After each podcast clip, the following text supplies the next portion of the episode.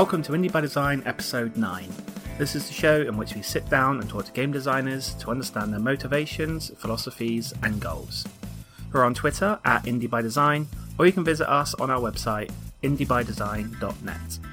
The show is brought to you by Stace Harman and John Robertson, and in this episode, me, John Robertson, I'm joined by Jason Rohrer, the man behind revered works such as Passage, The Castle Doctrine, and Sleep is Death. Rohrer might not be as well known as some other independent designers amongst the video game mainstream, but his influence is profound amongst his peers and those dedicated to game design. Here he talks to us about everything from his early influences to his perspective on originality in games to how his home life impacts his designs and what his take is on how people have reacted to what he has made. He begins by detailing his initial experiences with game design.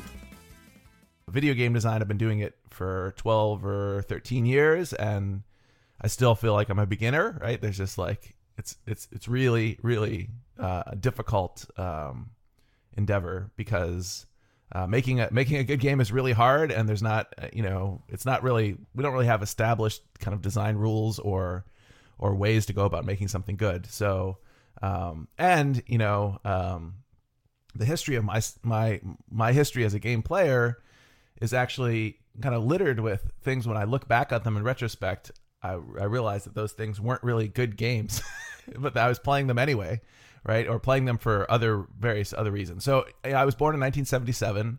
Um, you know, that's the year that Star Wars came out, right? And um, and so born right into the sort of the beginning of the golden era of arcade uh, machines, and then uh, the the golden era of home uh, consoles with uh, things like the Atari 2600 and the Nintendo Entertainment System. And I eventually, I never had a 2600, but I had a 7800 and um, Super Nintendo, uh, then PlayStation, Atari Jaguar, Atari Lynx, uh, and then Nintendo 64, and then PlayStation 2, PlayStation 3.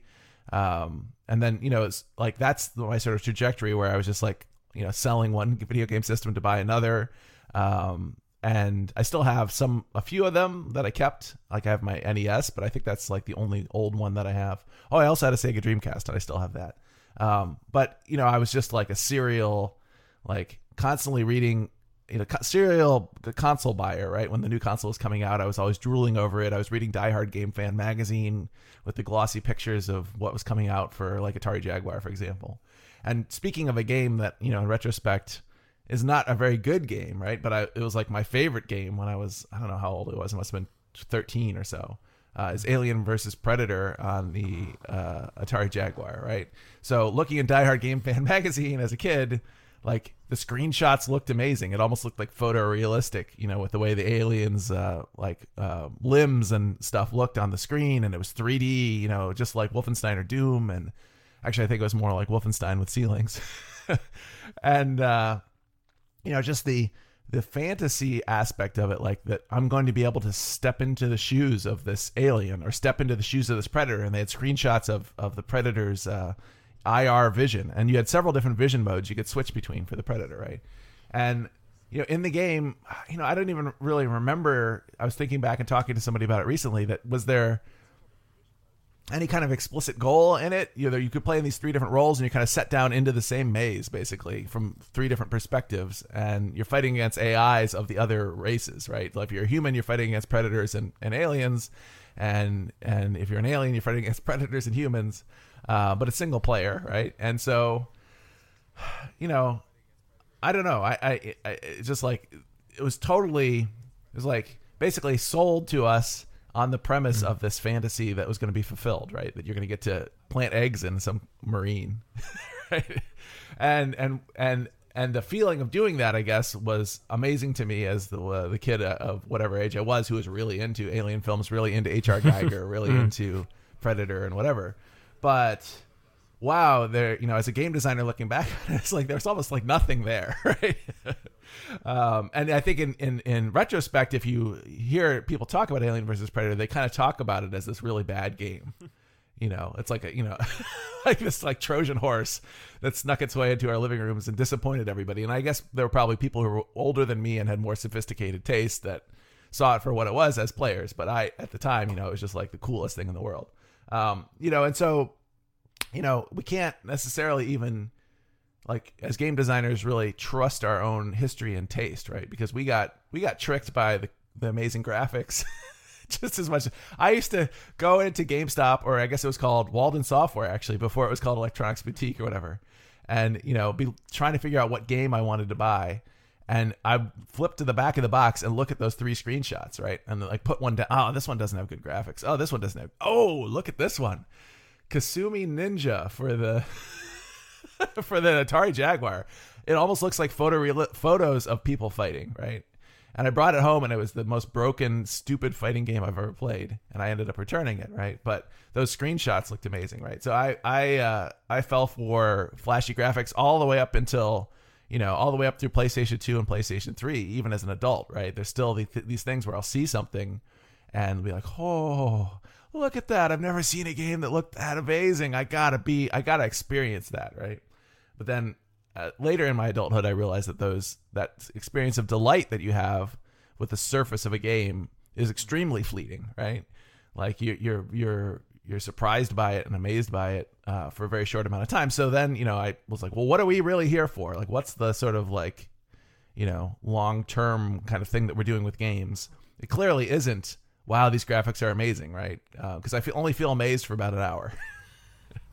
and then it just kind of becomes the way games look. Yeah, and, right? and, and when the next game comes out with better graphics, and the previous one becomes redundant almost in in that in that sense. Right, and going back to look at these games that at the time wowed us with amazing graphics. There's like nothing left there, right? Like Alien mm. versus Predator had some of the most amazing graphics I'd ever seen at the time I played it but it looks like you know garbage now, right? well, yeah. maybe now it's it's it's it's so trashy that it actually looks cool and retro, right?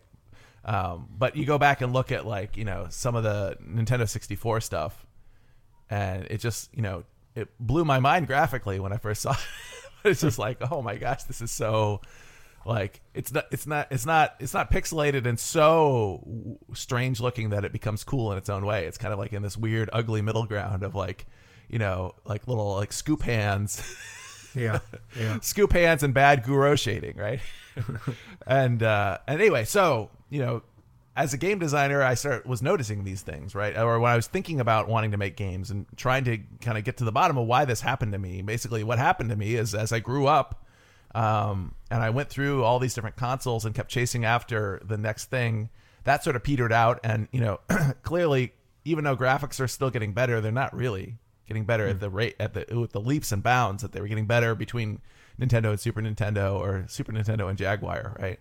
Mm. Um, and so if you you know does Uncharted Four look all that much better than Uncharted Three on the PlayStation uh, Three? Well, I guess if you really have an HD TV and you get real close to the screen or something, maybe right.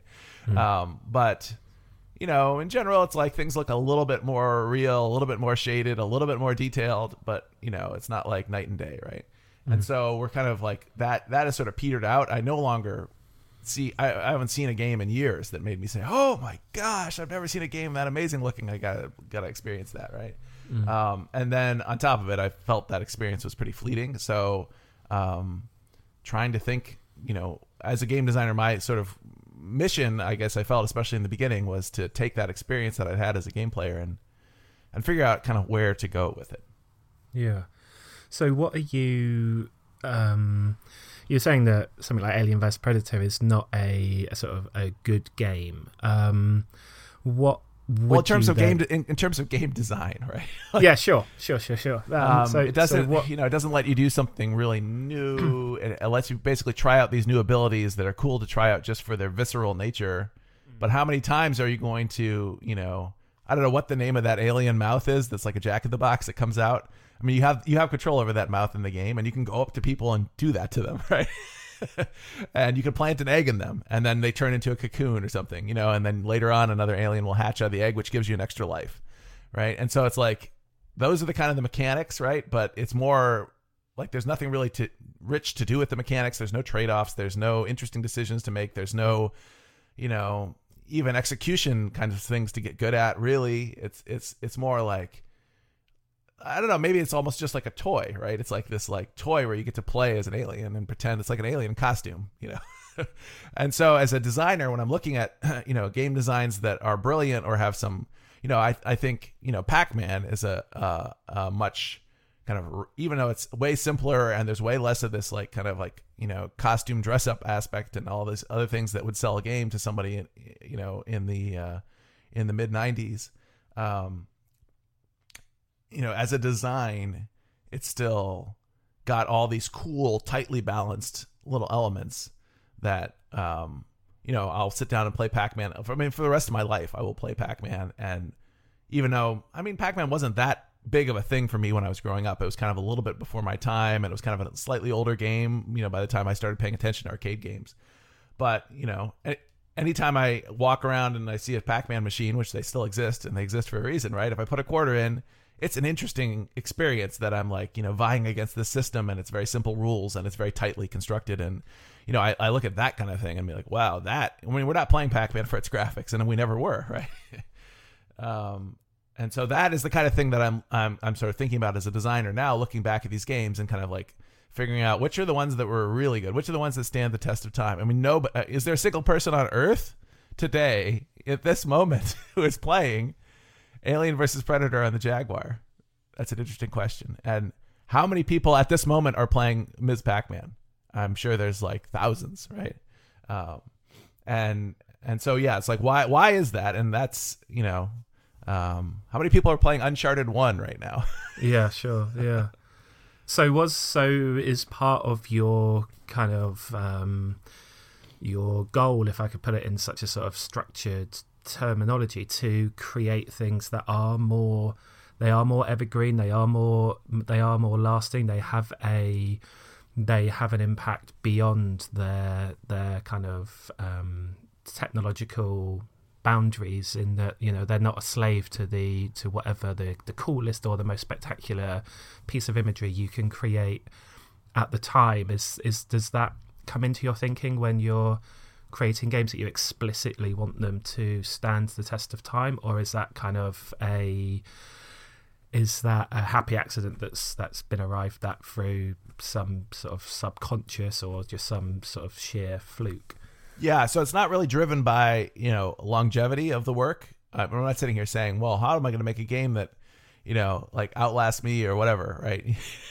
I'm reminded of Michael Jackson at the end of his life. Apparently, had the realization that he uh, he really wanted to get into into being in films, and there's some quotes from him where he was talking about. Uh, you know how he saw like he looks back at these like Audrey Hepburn or some of these stars who are now deceased and is Audrey Hepburn deceased? I think she is. yeah, I'm and, pretty and, sure. And and, uh, and and you know they they're basically immortalized in these films. And he was at the end, toward the end of his life thinking about you know his legacy and immortality and so on, and like realizing that you know his his full persona is not really captured in these recordings that he made, right? And that he really needs to start churning his career toward becoming a movie star you know and, and how how how likely that was and maybe this is an urban legend or something but just even thinking about it as as as an allegory right like you know how likely it was for someone like michael jackson at the end of his life to have a successful movie career um yeah. and and his desire to do that or somebody's desire to do that for longevity and so on is is just an interesting thing to think about so yes i'm not i'm not sitting here saying how do i make my works you know you know be as timeless as pac-man um, I'm more thinking about it as a designer, right? And and um, when I think about video games or games and what they are and how they function, I think one of the unique things about them is that they can have this kind of depth to them, right? That um, other works in other mediums don't necessarily have, right? You don't really like read a novel to completion and then immediately turn around and read it again, right? Mm. you don't really go to a movie and I mean, you know every once in a while I hear stories about oh we saw you know Rogue One you know or whatever three times in one weekend it was awesome you mm. know I've heard about that but you know that's not the normal way that you do it right and so um because you know video games are interactive and they have um you know they're not just these linear, completely understandable, completely consumable experiences. There's this potential for them to have these systems inside of them that you know produce a, a, a, deeply explorable experience that you never really kind of complete. And I sort of, I sort of see them as like, you know, because they have these u- unique capabilities. It's like, well, their sort of ideal form is is exercising those unique capabilities to to the maximum, right? Um, and it, you know, I don't know. We talk, you talk about other mediums is like, well, yes, you know, uh, a movie could put up like you know at the beginning of Star Wars, there's this block of text that goes up, right? But it goes up for like two minutes at most.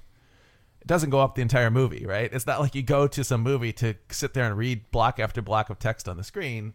And if somebody made a movie that way, even if it was the most amazing story in the world, even if it was better than any novel, um, people would be like, "But what's the point? I don't want to. If I, you know, I don't want to go into this movie and read this block of text. Like that's not what movies do. That's not their strong point. Their strong point is like having a camera and showing action passing over time on camera and moving the camera around while that's happening and and editing those bits of action together into some sort of cohesive visual uh, drama that spans over time, right? And so you know, we clearly would say, for, you know, any movie that wasn't exercising those uh, capabilities, those unique capabilities, would be sort of faulty, right?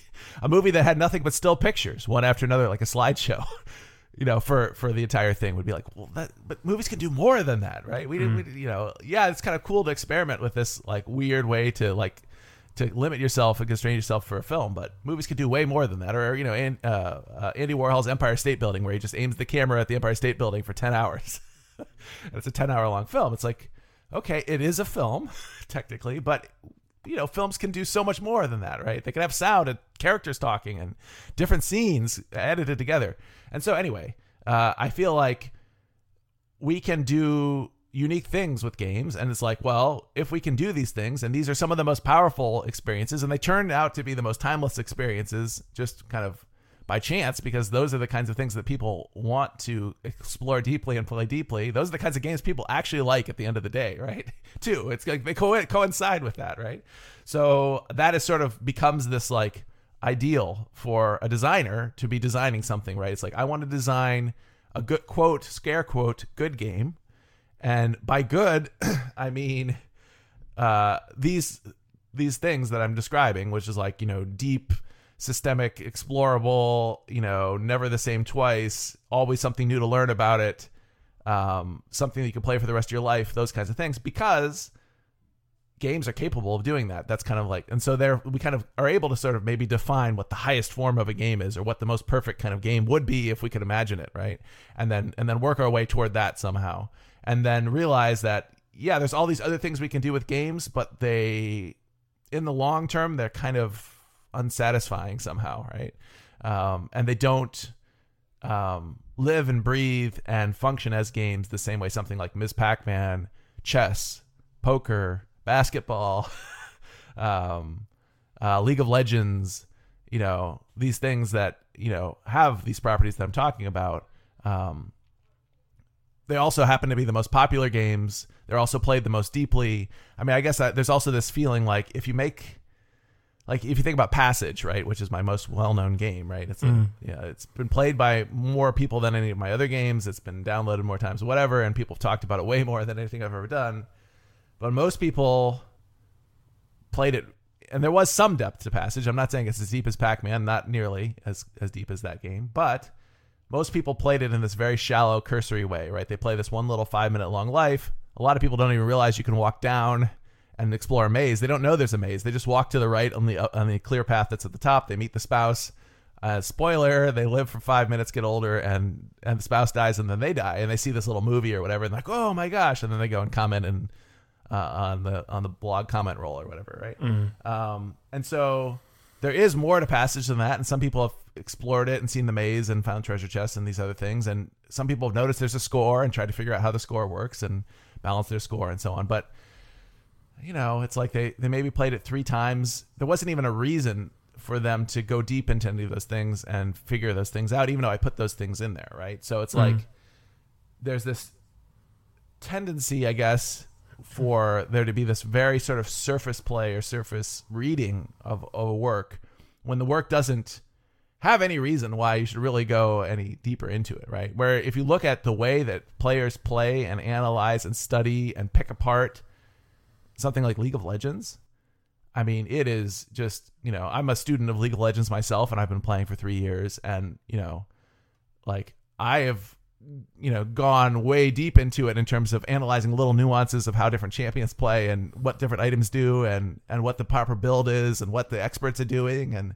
and there's this dialogue, and I post questions sometimes in different forums and get answers and argue about things. Like, you know, how many people are arguing about the game design of Passage, right? Mm. you know, Yeah. it's like, and, and so I feel like Pac-Man is the same way, right? People who there are these people who become experts at it. There are people who have like found every little nuance of it. They people who've studied exactly the way the ghosts move and and and everything. And it's sort of like that is what a deep like comprehensive reading of a work is, right? And I feel like we have the potential for that in games and that is like one of the most beautiful things that can happen with a game. And especially with video games and if we look at video games as like a bulk uh, you know, collection of all the things that have been made over the past 25 years, you know, there's almost nothing that is like that, right? Yeah. Um, you know, how many, like, there's like whole shelves at the library devoted to chess, whole shelves devoted to poker.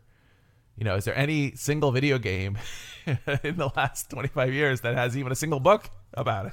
Yeah. in terms of like studying it deeply and really reading into it and you know i mean so um i yeah i guess i feel like that there's something special about games in the way that they can do that the way they can support this kind of deep study and tapping into that is sort of tapping into something that's core about them.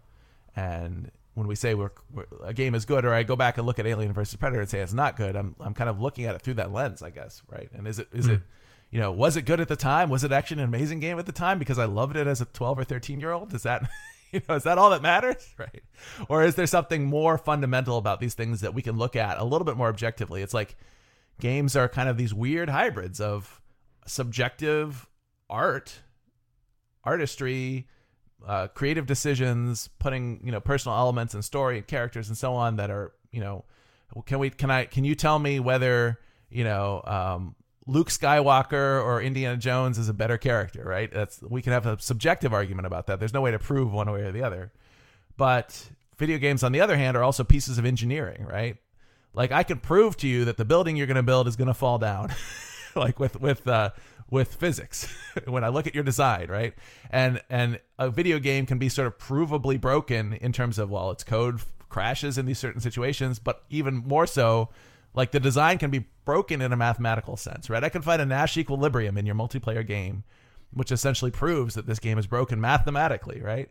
And so there's this weird kind of mix of these two things. We can we can argue about these things in terms of opinions, but then we can also argue about them. We can also, in some ways, almost measure them objectively, right?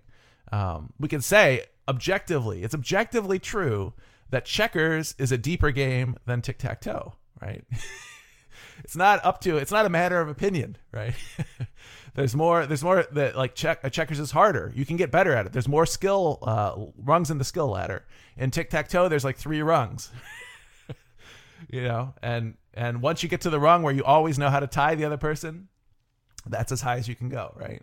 Um, and so, and we can also objectively say that chess is deeper than checkers, and we can say that Go is deeper than chess, you know, and like we could say that League of Legends is deeper than Passage. Um, so it's a, so it's a real thing. It's like so maybe you know maybe I'm sort of I guess trying to shift away from this kind of wishy-washy which games do I like for emotional reasons and trying to get somehow at their core or something mm, like a deeper truth about them. Yeah, I mean, there's a lot to pick up on there. What you what you were saying um, in regards to different readings of passage, or maybe a lack of a a a um, an interesting reading or a worthwhile one. Um, I mean, it reminds me of um, a lot of people's kind of reaction to conceptual art all through the ages to an extent, like they they might appreciate on an aesthetic level, but they haven't really sort of completed the circle. They haven't put themselves into it and and sort of finished the vision that um, that you know the artist might have had. It, the desire is for everyone to have a subjective reading on this thing. Um, is that how you feel about your games as well? That they they are all designed to have a a subjectiveness to them that's personal to the player, or do you see them as having a definitive meaning that, it, and whether you're prepared to share that meaning or not, to, which would potentially break the break the sort of detention and the sort of intrigue, but do you yeah do you have a a objective meaning to the games that you um, that you create, or do you design and prefer them to be subjectively kind of reacted to and responded to? Well, I guess it's it's, it's kind of somewhere in in a weird middle. I guess I'd say because the things that I'm trying to, uh, you know, the the meaning that I'm trying to convey with the games is something that I don't usually don't fully understand myself or can't put into words or you know couldn't summarize in any other way, right? And so, you know, you could say, well, passage is about the passage of life. It's about the choices that you make in your life as you go along. It's about whether to have a life partner or not and what it's like to lose that partner. You know, that, that kind of summarizes, you know, things that are in passage, right? Um, but whether you get passage or not, or whether you the meaning has been conveyed or not, is not whether you understood those surface things about it. Like, oh, I interpreted this correctly. It's about a guy getting older. I interpreted this correctly. You know, once I hook up with the life partner, we can't fit in the narrow parts of the maze anymore. like I got it. You know, it's like well, there's compromise once you uh, hook up with a life partner. You know, like those kinds of surface things. There's also something like the the, the core meaning of passage, or like what I'm hoping to convey with it, is something I can't quite put into words. Right? It's like this certain co- cocktail of feelings around these issues. Right? Um, like and I and and around the issues of the passage of life, around the issues of your life being finite, around realizations of the passage of time, and looking at yourself in the mirror and seeing that you're getting older, and how that feels, and how that that that creeping void that's coming toward you um, feels, right? Mm. And and so I can't tell you exactly how that feels. I know how it feels to me, Mm. and and passage is like this little message in a bottle to other people, like here I packed all this together. I think this kind of, you know, helps convey this kind of conveys these feelings or or supports these feelings or or maybe will recreate these feelings or remind you of these feelings in yourself and shove it out in the ocean and ho- hope that somebody opens it and is like yeah I, I I know what you mean. I can't put it into words either but I know what you mean right? Um and so uh, passage is a good example of that. There's other games you know that are made since passage that you know have similar kinds of things. It's like you know, and inside a Star-filled Sky, which is about infinity, right? Um, and what it's like to grapple with infinity, and how like mind-boggling it is, right? To like, you know, if I if you you play inside Star-filled Sky for a while and you go up and down, you're like, oh, I made it all the way up to level 100, and I'm like, well, there's two billion levels, right? and and each of those two billion levels has 10 monsters in it. And if you go inside one of those monsters, you can go down 2 billion levels deep in the, the side chains, right? So, and each of those spots in the side chain has 10 monsters in it, and each of those has another 2 billion side chain off the side of it, right? So, it's not just a tower of 2 billion levels. It's like a tree with a trunk that's 2 billion levels high and has 10 branches at each level and each branch has 10 branches going 2 billion you know, just like when you start to like try and grapple with that, right? It gives you a feeling, right? Yeah, yeah. and and um and so it also we're we're dealing with it on paper when I say when I talk about it, but we're like writing these numbers down, trying to calculate exactly how huge it is. I've never even done that, right?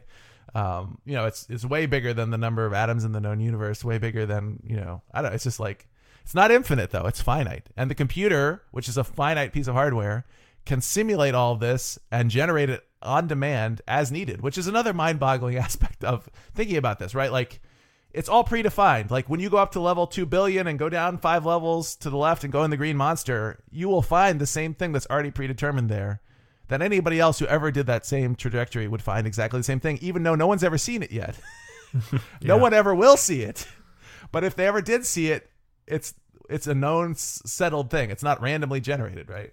Like, and the, co- the computers can do that, you know, and and yet they're still finite. It's not like this is, you know, there's anything about that process. You know, you could count the number of levels and and and draw a picture of each one, and eventually be done drawing a picture of each one. You know, and so all that kind of stuff, sticking you in the middle of that, letting you grapple with it at like on kind of the microbe level of going up and down in these few levels that you actually get to explore during human time and you know f- having these feelings of forgetting where you are and forgetting what the task that you were doing was when you rise back up out of some subtask that you chose to do an hour ago and got lost down inside of it you know that creates these these feelings in you um, that you know, I guess I could summarize it as well. It's a feeling of being small, you know. but even if I use that word to describe it, that doesn't really capture the feeling of being small, right? Yeah. Um, so there is this sort of like, you know, I, I don't really hope that these things are just up to, you know, completely unfettered interpretation, right? I don't I don't hope that oh any, anybody can read it however they want and they can see inside of Star-filled Sky as, you know, a thing about childhood, you know, you know, just because they they read it that way and it reminded them of something. And isn't it great that that's you know there is this sort of like thing that it's about, but at the same time, it's not like I could quiz you afterwards and find out whether you understood it or not. Right?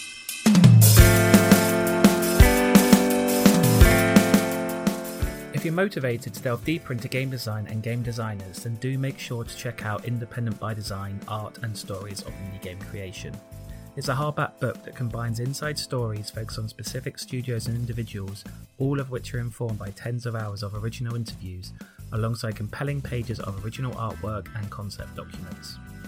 26 studios and individuals are included, such as Dean Hall of DayZ and Rocketwerkz fame, Devolver Digital, publishers of Stories Untold, Hotline Miami, Luftrausers, and many more, Papers, Please creator Lucas Pope, and a whole host of other talented creators. So go to indiebydesign.net to get your copy today. You can also follow us on Twitter at indiebydesign and on Facebook by going to facebook.com slash independentbydesign. Our website, as well as being a portal through which to listen to our podcast and buy our book, is also full of interesting editorial content for you to read. Again, that's at indiebydesign.net. We begin the second half of our chat with Jason Rohrer, with him talking about how the creation of his games can be used to deal with issues affecting him in his own life. With passage as a as a particular example, and then I'll talk a little bit about Castle Doctrine in this context as well. Um, there's the you know I mean, one of the things the passage is about is is this feeling of existential terror, I guess. Um, and I don't know that the the the work itself is, um, you know, really about conveying a feeling of existential terror, but the work was driven by my feeling of existential terror, right? And when you know, and and and sort of like, passage is is one of the answers to that existential terror that I had. Not oh, I'm going to create a game about this, but the the way that the game represents life and represents this uh, life as a story with a beginning, middle, and end, and as a kind of a complete picture, right? That is sort of has to be that way to be complete, and has to be that way to, you know, be what it is, right? Um, that that's this sort of maybe one soothing answer to existential terror, right? um, and uh, but at the same time, it's like, well, that even when making passage, that that and and hoping that this is sort of like an answer uh, like this this little philosophy that's encapsulated in this game and these feelings that are encapsulated in this game you know will, are sort of a way to deal with this ex- existential terror. The existential terror didn't go away. I always said i always said that passage was my one like sort of an attempt to deal with this but it didn't work. Right. And uh, even when giving talks about passage back in the old days when you know passage was like this you know the, one of the only games that i made that people knew about and oh you know uh, uh, people wanted you to come and give a talk just about passage or how you made it or whatever. I remember standing up in front of the audience and talking to them about existential terror and you know talking about passage as being you know either a way to deal with it or as a sort of message in a bottle to other people about these issues and how alone the existential terror feels right? Because it's like this is like death and your own personal death and the end of your own life is something that you have to deal with. You are going to face alone right? No matter what right? I mean, maybe unless you and your life partner commit suicide at the same moment, which is very romantic and I guess happens every once in a while, but that doesn't happen to most people. and even well, you, religion's quite popular. Even if even if you didn't, well, I'm saying even in religion, right? Even if you buy, if you even if you uh, subscribe to a given religion that says you, this isn't the end of your life, you still have to face the process of death and whatever you're going to face immediately afterwards on your own, right? If you're going to be hmm. standing up in front of the pearly gates you're standing yeah. there on your own, buddy. You're not, you know, or you're going to be being judged by God or what, or whatever it is you're going to be doing on your own, right? Um, and so that, you know, that even if I could believe those things or did believe those things, it wouldn't necessarily alleviate the aloneness of it, right? Mm-hmm. Um, and um, and so anyway, standing up in front of these audiences, I remember this feeling of existential terror kind of coming on. At the moment, I'd be like, you know what? Even though I'm talking to you guys about this, even though I'm surrounded by people, I'm feeling it right now. And I'm kind of be like, you know, kind of, aren't you guys feeling it too? And there'd just be this like stone face silence as everyone's sort of sitting there grappling with this. Um, you know, and so even even even talking about passage or whatever, or being in this surrounded by people who are all like, you know, wanting to hear what I have to say isn't isn't helping. You know, there's no there's not really any any way to help this help this feeling that I could tell. Um, so that's passage, uh, which I guess you know does sort of was sort of intended as a, as a as a sort of a therapeutic solution. Um, and then uh, the castle doctrine, yeah, it, I mean, um, it was uh, in you know greatly inspired by my own personal feelings as the you know de facto involuntary uh, you know protector of my family as a as a man um, when I was my family was put in a, a, couple of dangerous situations. I had little kids or a baby or a pregnant spouse or whatever over the course of having three kids and trying to live in places that were cheap so that uh, you know we didn't spend a lot of money so we could I could continue making games and whatever right. Um, so you know cheap places are usually cheap for a reason. Um, you know, even before, like, you know, we moved to this place, Las Cruces, New Mexico, where we had the most problems with sort of violence or crime or those kinds of things that we've ever had. But, you know, even if we think, I think back about upstate New York, there was like we were living in a cheap house that actually ended up having a mold problem and ended up affecting my wife's health. And there was a time when she went to the emergency room and almost died from asthma from the mold, you know, and like, um, you know, I, I sort of, even at that point, I sort of felt like I was kind of thrust into this role of, you know, managing or or or shielding my family from these harms, and and and we eventually made the decision to you know move away from uh, upstate New York to get away from these problems that we are having in this particular house. Um, but uh, the place we moved had its own problems, right? Places that are cheap are cheap for a reason, right? The upstate New York was cheap because it got to 25 below Fahrenheit every winter. uh, you know, Las Cruces was cheap because it was hot as hell, and there are you know loose pit bulls running around all over the place. you know, so you know you, you got to pick your you got to pick your uh, pick your poison, I guess. But anyway, so now you know, whereas before it was like, okay, maybe I I, I need to really think about you know you know these things that are affecting my family or health issues that are coming up now it's like this very sort of direct vectors of like physical harm right? That like when when they're happening i am thrust into this role of having to deal with it just because of the circumstances right? Mm-hmm. um, you know in the case of my wife being attacked i mean she was like i'm trying to think of uh, how many months pregnant she was. So she must have been uh, you know like six or six months pregnant right um, and and she had our our toddler on the back of her bike, so she's in this very sort of helpless position, right? now I had an older child on the back of my bike as I saw my wife being attacked by this dog, and you know I had to jump to action. I had to do something. The dog then ran at me after it bit her, and like I don't know if it's going to bite my child next. What, right? So I'm like, but I'm completely helpless. I have no weapons, no way to defend myself. I kind of stick my foot out and kick the dog in the face with my barefooted sandal, right? Mm, mm. and the dog just kind of maybe it was just coming to see me. I don't know what, but after biting my wife, I wasn't going to trust it to just come and see me, right? Mm-hmm. Um, and so, you know, in this situation, I'm, I'm like all of a sudden like, okay, I got to jump up, and the dog is still loose, and it may come back, and but we're in the middle of the road, and I've got like two kids out here, one on my bike. I kind of set my bike down, my kid is kind of like flopped down because I need to jump up and get between the dog and my family, but like my wife can't jump up and get do anything right in the situation that she's in. She's just been attacked, right? And so I'm suddenly like, I'm not good at this, right? I'm not good at being like a, a hero. I've played the hero so many times, you know, played the hero so many times in video games um, and done the right thing so many times. But here I am thrust into a real situation. Um, you know, and I don't want to overblow it. I mean, it's, you know, my wife's, my wife, um, my wife wasn't wasn't maimed or anything, and it was mild compared to some things other people have experienced. But um, it still got me thinking about these things in a way that I hadn't really thought about them before.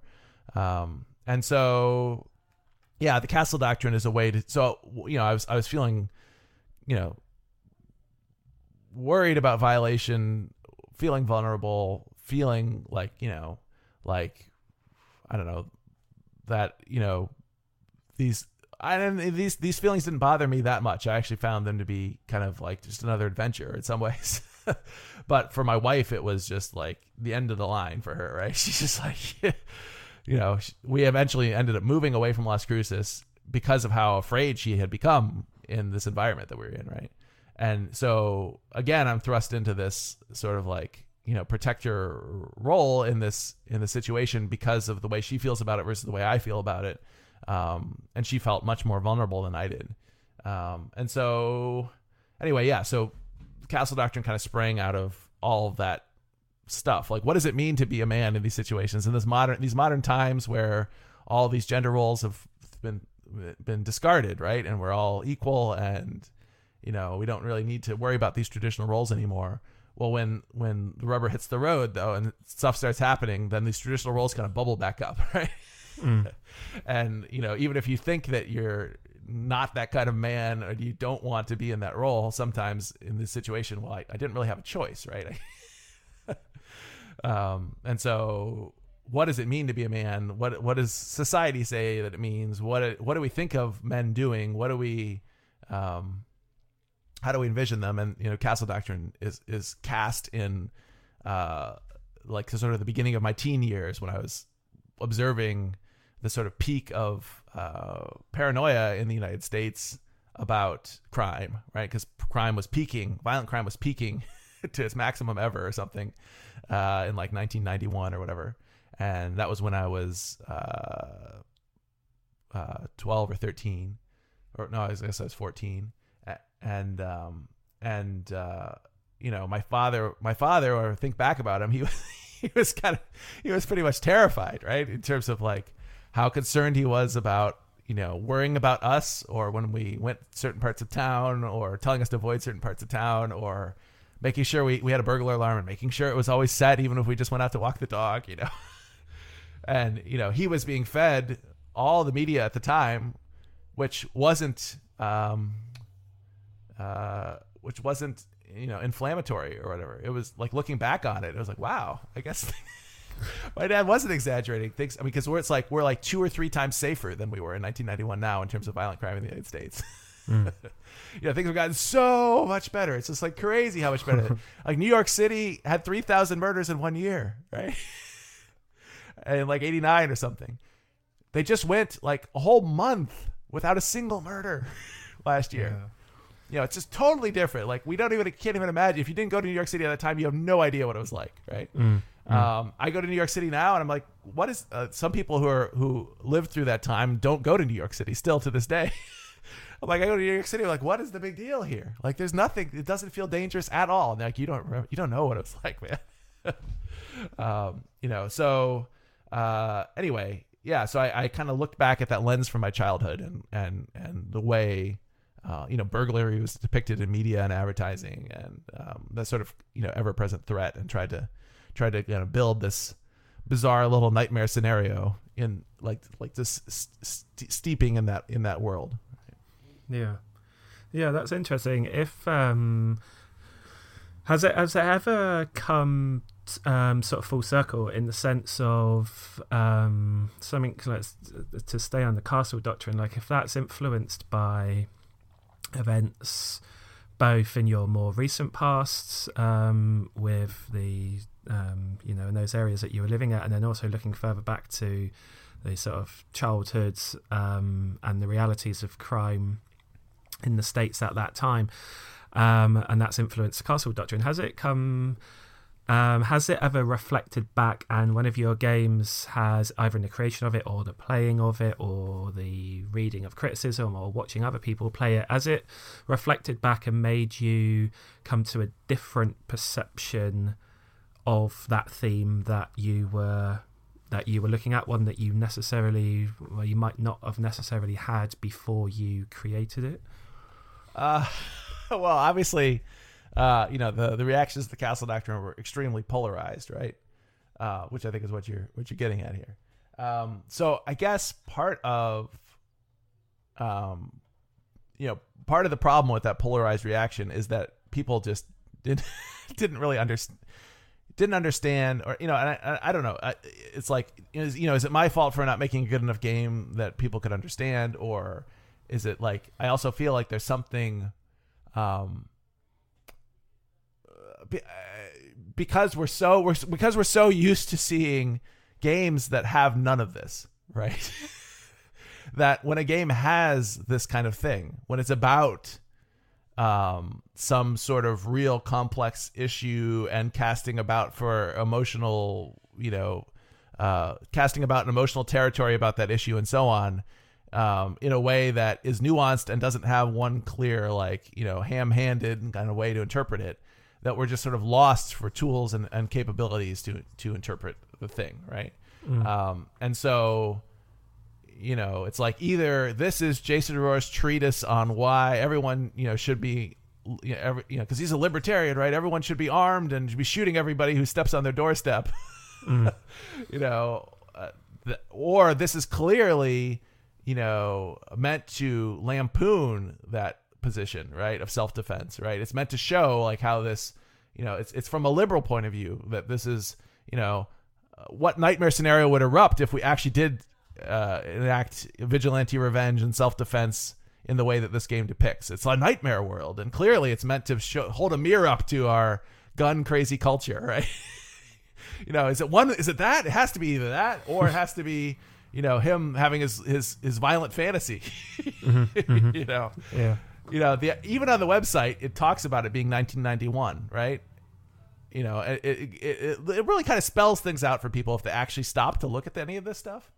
But these people are not even aware. The people who are making the criticisms of the Castle Doctrine are not even aware there was a peak of violent crime in 19. They don't even know what that date means, right? They're just totally like incapable of of like grappling with the things that, that the game is supposed to grapple with at the scale that it grapples with them, right? Whereas if you look at the way you know filmmakers, artists, other people outside of games reacted to something like the Castle Doctrine, you know that they're able to they have the, the equipment with which to understand it, right? Um, there have been so many. The other thing is like the history of video games is littered with these sensationalistic, violent, you know, violent power fantasy type things like Postal, right? Or even if we go back to like Doom or Quake or you know things where you can sh- cut somebody in half with a chainsaw. Oh, isn't it awesome to see all that blood? You know, and gibs and all this headshots and all this kind of stuff. That. Um, I don't know. I, I even saw people say like something. There was a couple of people who said, "Oh no, this is going to be just like Hotline Miami." In terms of the way that it's going to become a huge success, and you know, the Castle Doctrine didn't exactly become a huge success, but what does it mean when we say, "Oh no, it's going to be just like Hotline Miami," where you have like, you know, Cactus, who's this relative, you know, relative, apparently relatively sensitive, artistic, you know, s- Swedish dude, all of a sudden making this, you know, completely violent, over the top thing, and and uh, having it be the biggest success he's ever had, and catapult him into the Millionaire Club, right? Yeah. Um, and isn't it? You know, I guess they're trying to say, isn't it sad or something that that these kinds of games, like people still have a thirst for them or something. Um, and so yeah, I don't know. I mean, I'm not. I, I don't. I mean, I, I played and enjoyed Hotline Miami very much, but you know, and I I do uh, enjoy. I, I feel like it's it's operating in a in an artistic space that I've seen countless filmmakers operate in, right? and we don't need to like you know we don't ever really call them on the carpet in the same way that we're calling these game makers on the carpet for like pandering to people's bloodlust or something. Mm-hmm. You know when i go see a martin scorsese film or read reviews of a martin scorsese film they're never like you know chastising martin scorsese for continuing a lifelong career of pandering to people's bloodlust yeah. right? And so, you know, they're talking about the greater themes and, you know, he's operating, you know, this is a movie about gangsters, but it's really about more than that. And look at his kinetic camera work and, you know, um, and, and so it's like they're like equipped to kind of deal with this instead of just dealing with it on its face, right? Like, you know, Castle Doctrine is a game where you're going to get a thrill out of murdering wives and children. like, that's what it is, right? How many wives and children have been, you know, attacked or murdered in films, and we never like look at it in that way, right? It's like, Yeah. you know, the movie Memento. You know, his wife is killed, right? Is it is it is it is it to thrill us over the killing of a wife? No, it's not even. A, it's just like a a thing in this in this thriller genre, right? Yeah, it's just a device. Yeah, the the I wonder does does that bias kind of annoy you? Like, um, uh, I'm talking about bias in terms of people would come to the castle doctrine with a preconceived idea, whether their political ide- ideology is left or right, or um, and also in in the, in I guess it's a form of bias in that people will just look at it in isolation as a video game, as opposed to taking into account a wider cultural sort of structure within which it was developed and and released into. Um, I suppose do you do you get irritated by that that limited perspective or or is it something that you used to be annoyed by but now you're you're more experienced and you've you've undergone more exposure to these kind of reactions? It's something that doesn't really bother you at all. Um, and i suppose leading on from that like do you even with the kinds of games you make i mean there's there's there's you know there's this kind of uh, it's, it's, it's beginning to get inane now. But there's this question about like, is this a game? Is that a game? What even is a game? Um, do you even see yourself as part of the game industry in in that sense? Right. So, I mean, I guess one question is, you know, did I did I learn some kind of lesson from Castle Doctrine and be like, you know, oh, obviously, you know, like be like these things are going to be judged in terms of you know other games and so on, and so yeah. therefore I need to sort of toe that line or expect that reaction. Um, I mean, I guess I'm I'm somewhat disappointed that you know I feel like this kind of stuff, you know, this this boundary pushing stuff, this stuff that you know bites off more than it can chew, this stuff that reaches, um, is the stuff that we're we're sorely lacking. I'm not saying the Castle Doctrine is sorely, like the world is sorely lacking for lack of something like the Castle Doctrine. I'm just saying like that's a kind of stuff I I think we should be doing in general, right? Like we should be doing things that reach and have the tendency to maybe confuse people or make them really have to study to get a good critical interpretation of it or whatever. These things that are much more simpler and like, you know, I don't know, a lot of the, the more recent sort of narrative games, I don't know, may, maybe could be compared to like young adult fiction or something in terms of the simplicity, simplicity of their themes. Yeah. Um, and there's a pretty famous article by Ian Bogost over the last uh, week or so that he kind of talked about it in, in those terms. Yeah. Um, and so, you know, like I you know I, I think um, we should be making this difficult, challenging, kind of crazy, you know, off the beaten path kind of stuff. And you know, if people aren't ready for it or don't know how to interpret it, well, that shouldn't stop us from making it. It's like these are maybe the growing pains that we need to have along the way to be able to, you know, get to the point of, you know, I don't know, someone like, you know, Lars von Trier you know, you know, I, I, I don't know. I, I just feel like, you know, it's like, well, what do you expect? What do you expect this to feel like, right?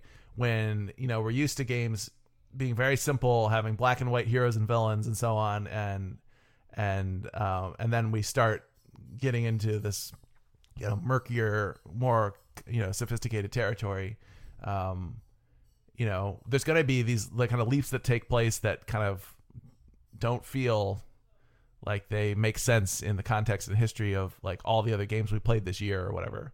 And that's what they're going to look like. They're going to be they're going to be they're going to be weird and difficult and, and hard to critique you know given the framework that we have. And that shouldn't stop us from making them.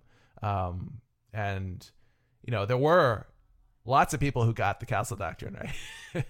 Um, and uh, you know it was my most critically successful game um, hopefully not for the reasons that they suggest Hotline Miami was critically, successful. Hopefully not just because it fulfilled some bloodlust or desire to kill women and children. Right? I, you know, I think it also tapped into, um, you know, the people who played it and liked it and played it very deeply and whatever. Which you know, there was enough of them to have me make a living off of the game. Um, you know, I think they got where I was coming from and they got the emotional kind of content that was there and and then, you know, other people outside of the world of games who have come to me and been like, you know, really like the Castle Doctrine trailer. I mean, there's currently a group of people working on a Castle Doctrine movie right now, right? And, you know, in all the conversations I've had with them, they never they're coming from the film world, right? And they watched my trailer and saw what it depicted and so on.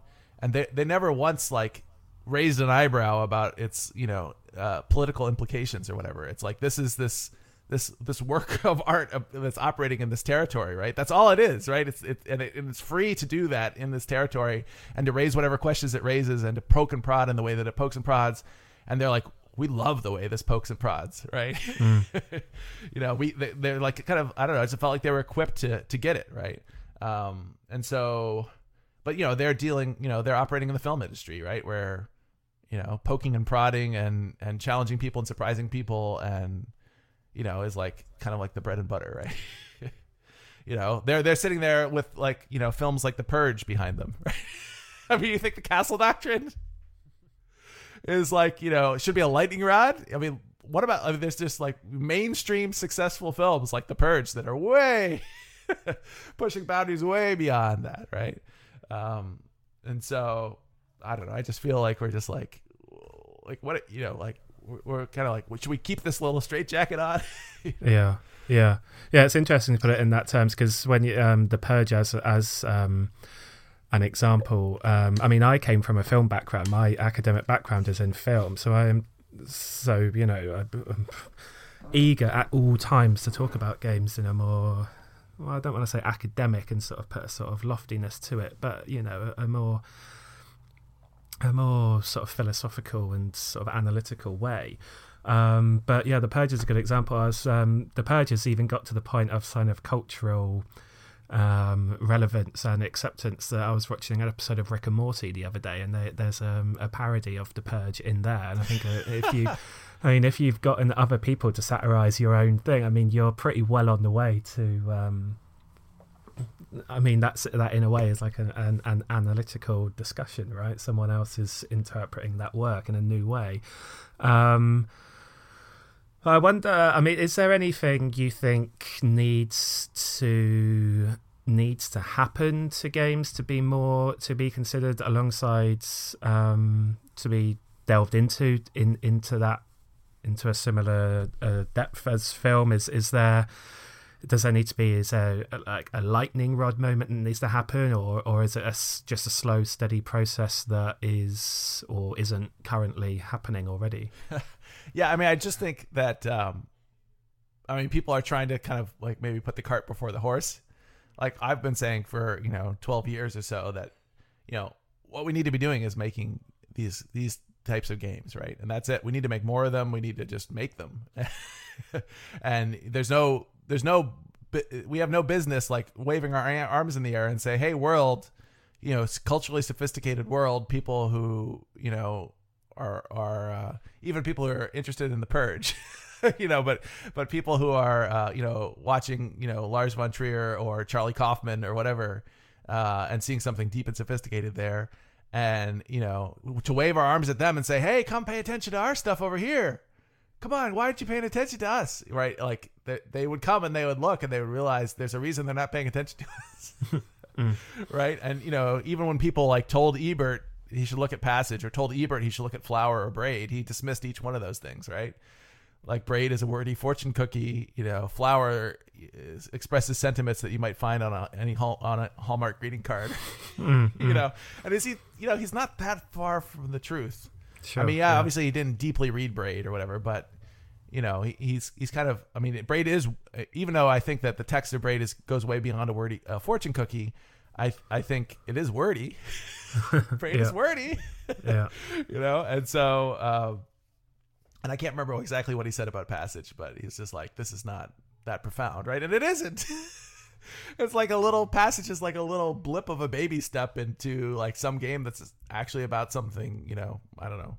And and so you know, I don't think like you know we stop at Passage or Braid or or or you know Edith Finch or The Witness or Dear Esther or you know Stanley Parable or any of these things.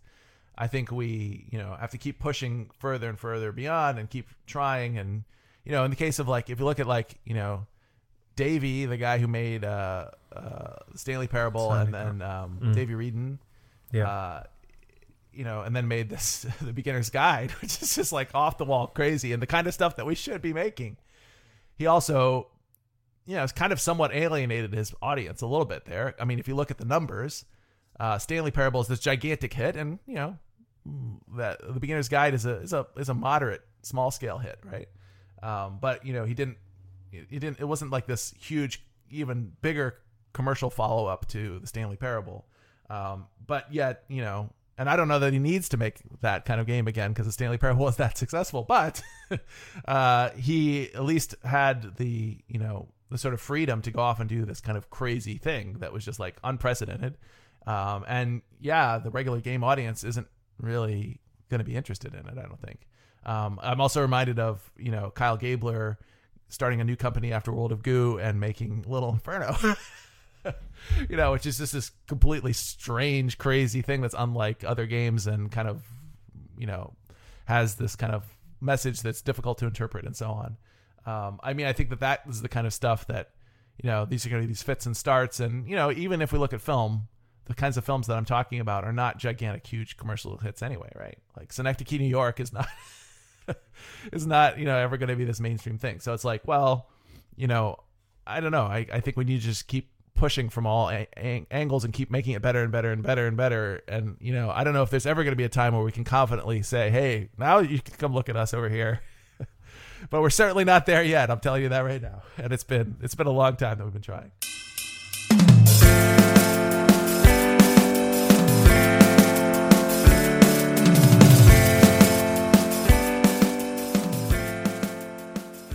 For more on games and game creators, visit indiebydesign.net and follow us on Twitter at indiebydesign.